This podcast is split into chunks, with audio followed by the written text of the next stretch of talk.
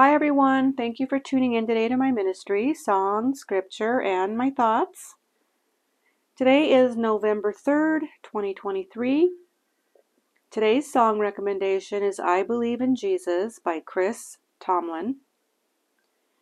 Today's scripture will be found in the book of Revelation. We are continuing reading in the book of Revelation and we are on chapter 12. I will also incorporate into today's message from the book of Galatians, chapter 6, verse 16.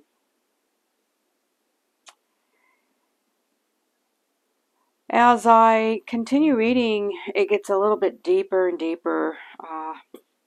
This chapter, well, the whole book of Revelation is just quite something, because it covers some of the past, some of the future, and also some things that are happening today. And I just love that the Lord gave us His Word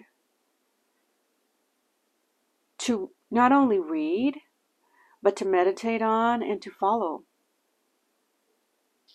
I was in a Bible study recently and someone said, because what we do is we sing at the beginning of the Bible study, a couple of worship songs to our Lord and Savior, Jesus Christ, and then we will read scripture.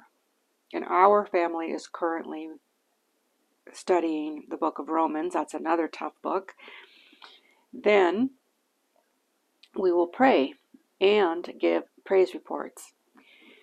And someone mentioned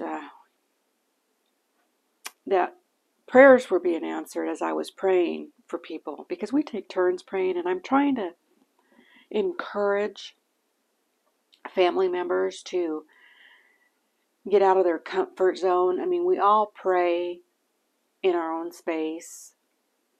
We should be praying in our room, you know, by ourselves.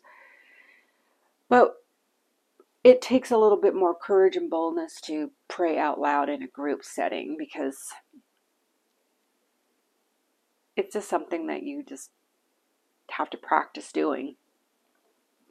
So in the last few Bible studies, I've been the one praying. And someone said, why don't you go ahead, Mom, and pray, because it seems your prayers are being answered. And we have had a couple of praise reports, awesome ones. There's one that had surgery and had absolutely no pain afterwards. There's another person that his son was in a horrific car accident and has been in the hospital in a coma, and the prognosis for him was not good. You know how doctors will give people a death sentence, and we prayed for him, and he is now breathing on his own. Hallelujah. And I cannot wait for this praise report to be a full deliverance back into everything running normal for this person in the name of Jesus. But really, scripture tells us that the prayers of a righteous person, God hears. Now, I'm not saying I'm any more righteous than anyone else. But when we have a personal relationship with the Lord and we read His Word, the Holy Bible is His Word, the Word of God. Everything in it is for us to know the heart of God. And if we read and also follow what it says, or try to the best of our ability, those are the ones that Jesus is saying, I'm going to hear the prayer of the righteous person. The person that is following the Lord with all their heart, all their mind, all their soul. But I believe that to be so for the entire group. I just think that people need to be a little more bold. And they might not think that their prayers are as mighty or as, I don't know what the problem is, but I, I, I just believe that we just need to get out of our head space when we pray and get into our heart space and our spirit space where the Holy Spirit dwells and pray from there and not really. I was praying. We had some praise reports. We had, again, some prayers to pray. And I wasn't really watching the time. And I just went through all the prayers and added some. And when I was finished, I looked up at my phone because we were on Zoom. And the Zoom had clocked out. I don't know where I had left off when everything had stopped. The meeting had ended. But I had no idea. I wasn't paying attention to that. I was just in the spirit and I was praying. And then I hadn't realized that they had sent another Zoom link and I had totally missed that. Well, they ended up finishing the prayer because it took me a while to come on. Not that I prayed for lots of extra time afterwards, but anyway, that's how in the spirit you have to pray, and from that place and not from the head space, because your spirit is praying to the spirit that lives God in us and speaking it out. Anyway, I didn't mean to go on to that, but it's so powerful. I hope that you listen to the song, I Believe in Jesus by Chris Tomlin. Powerful song. Here's the reading. It's called The Woman, the Child, and the Dragon. I want to say before I start reading that the woman, many believe, is Israel. So it's not the literal woman.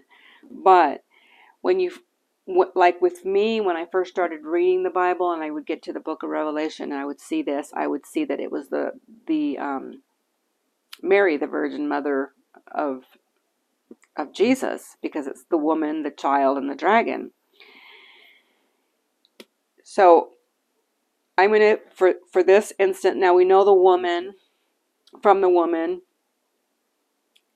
seed of the woman, the child comes, Jesus Christ. But in this case, I'm going to say the woman is Israel. And I'll explain why in just a little bit. So here we go. Now a great sign appeared in heaven, a woman clothed with the sun, with the moon under her feet, and on her head a garland of 12 stars. Then, being with child, she cried out in labor and in pain to give birth. And another sign appeared in heaven. Behold, a great fiery red dragon having 7 heads and 10 horns, and 7 diadems on his heads. His tail drew 1/3 of the stars of heaven and threw them to the earth. And the dragon stood before the woman who was ready to give birth, to devour her child as soon as it was born. She bore a male child who was to rule all nations with a rod of iron. And her child was caught up to God and his throne. Then the woman fled into the wilderness, where she has a place prepared by God, that they should feed her there 1,260 days. Satan thrown out of heaven. A war broke out in heaven. Michael and his angels fought with the dragon, and the dragon and his angels fought, but they did not prevail, nor was a place found for them in heaven any longer. So the great dragon was cast out, the serpent of old, called the devil and Satan, who deceives the whole world. He was cast to the earth, and his angels were cast out with him. Then I heard a loud voice saying to heaven, Now salvation and strength and the kingdom of our God and the power of his Christ have come. For the accuser of our brethren, who accused them before our God day and night, has been cast down, and they overcame him by the blood of the Lamb and by the word of their testimony, and they did not love their lives to the death. Therefore rejoice, O heavens, and you who dwell in them. Woe to the inhabitants of the earth and the sea, for the devil has come down to you, having great wrath, because he knows that he has a short time. The woman persecuted. Now when the dragon saw that he had been cast to the earth, he persecuted the woman who gave birth to the male child. But the woman was given 2 wings of a great eagle, that she might fly into the wilderness to her place, where she is nourished for a time and times and a half a time from the presence of the serpent. So the serpent spewed water out of his mouth like a flood after the woman, that he might cause her to be carried away by the flood. But the earth helped the woman, and the earth opened its mouth and swallowed up the flood, which the dragon had spewed out of his mouth. And the dragon was enraged with the woman, and he went to make war with the rest of her offspring, who keep the commandments of God and have the testimony of Jesus Christ. Pause.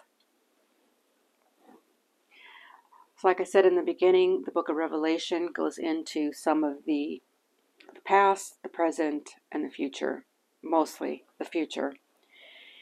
And I'm seeing this woman as Israel, and from Israel comes Mary, who gives birth to Jesus, and the dragon, of course, wants to get rid of Jesus. In this, where Satan gets thrown out of heaven by Michael and his angels, I just love it. But they get cast down. Satan and his evil angels, 1/3 of the evil angels get cast down. Now remember, I don't know how many angels God has. Shoot, he could have millions or billions. There's a great multitude of them, that's for sure. It's astonishing. I believe when Jesus is conceived, born, there's a multitude of angels singing that are there present that the 3 shepherds see. So only 1/3 are evil and get thrown down. So that leaves a lot of good angels. And so they throw Satan down, and he, with his tail, brings down 1/3 of the angels. But now they're here, wreaking havoc on the children, the Christian children of the seed of the woman, Jesus Christ, the Messiah.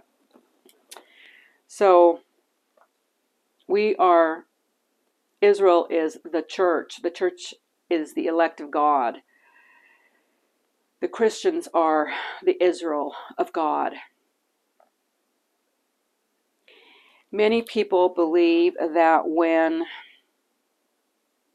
the dragon comes down, in verse 5, she of course gives birth to Jesus, who rules all nations with a rod of iron, and her child was caught up to God. So this is resurrection,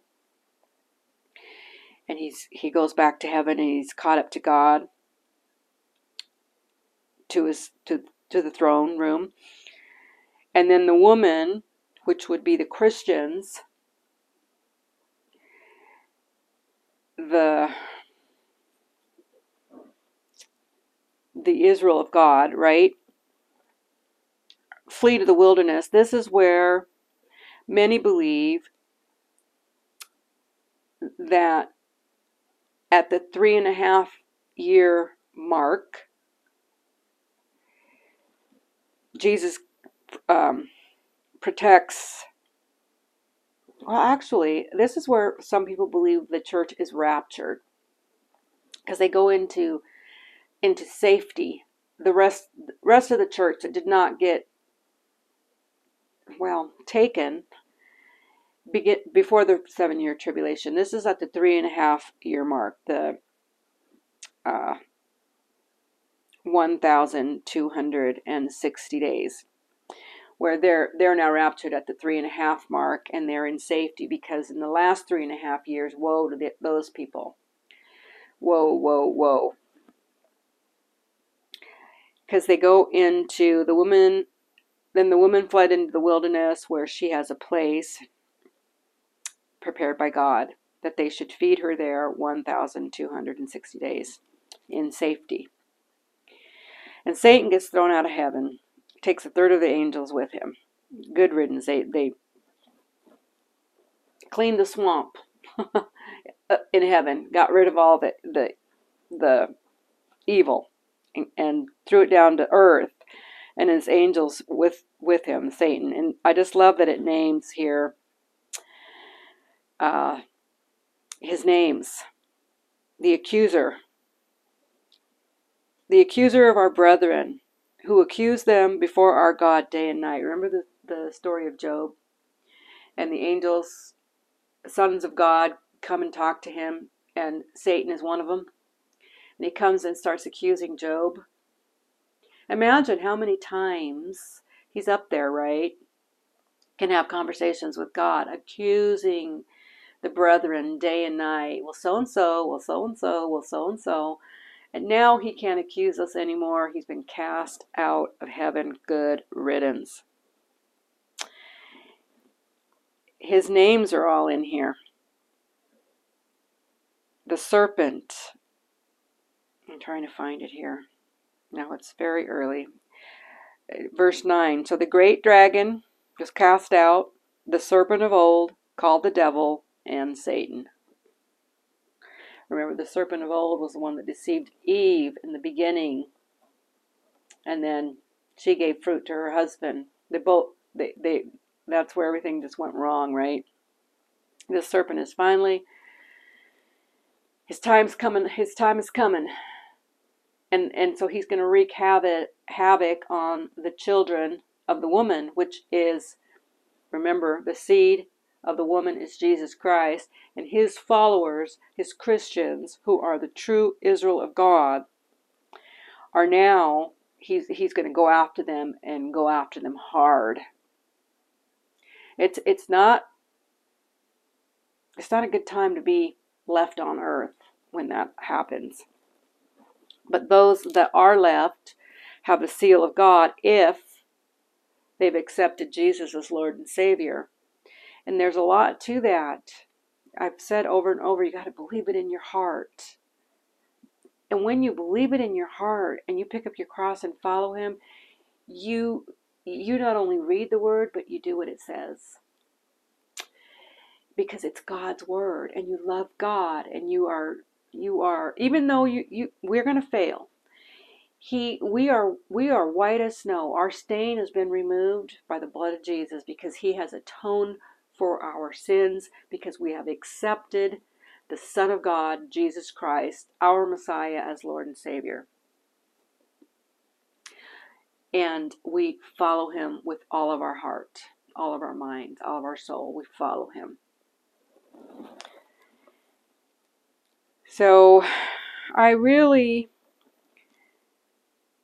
let's see, he really goes after the children of the woman, but the earth helps the woman. And he's just spewing. The dragon was enraged with the woman, with the Christians, and he went to make war with the rest of her offspring. And her offspring, like I said, this the woman is, in the beginning of the chapter, is Israel. And from Israel, we've got Abraham, Isaac, Jacob, David.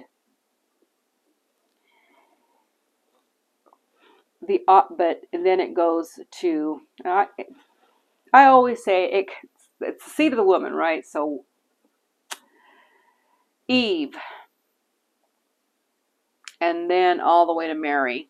And Jesus Christ is the offspring of Mary, the descendants of David. This is where Jesus gets his bloodline of. Abraham, Isaac, Jacob, David, Mary. He is the offspring of Mary, not the son of Joseph, but the son of God. So where it says, and the dragon was enraged with the woman, and he went to make war with the rest of her offspring. We are the offspring, the Christian, the Israel of God is the Christians. Anybody that believes in the Son of God is the Christians, the offspring, who keep, as I said in the beginning when I was telling you about the prayer of a righteous person is heard, who keep the commandments of God and have the testimony of Jesus Christ. So it's both. Now again, we can't be saved by works. We can't be saved by doing all the right things, because many people are known, especially in the religion Judaism, that follow Torah, the first 5 books of the Bible. Well, they claim to, but nobody can ever keep any and all the commandments, because we're humans and not one. We would be calling Jesus a liar, because not one person can be spotless. Only the spotless Lamb of God, Jesus Christ. I think I am running out of time, so I may reflect back to chapter 12 as we read chapter 13, which is titled The Beast from the Sea. I do want to read Galatians 6. Go back there, Galatians 6 verse 16 says this. Actually, I'm going to read through 18, 16 through 18. And as many as walk according to this rule, peace and mercy be upon them and upon the Israel of God. We are the Israel of God, whoever believeth in his Son. From now on, let no one trouble me, for I bear in my body the marks of the Lord Jesus. Brethren, the grace of our Lord Jesus Christ be with your spirit. Amen. We are the Israel of God. We've been talking about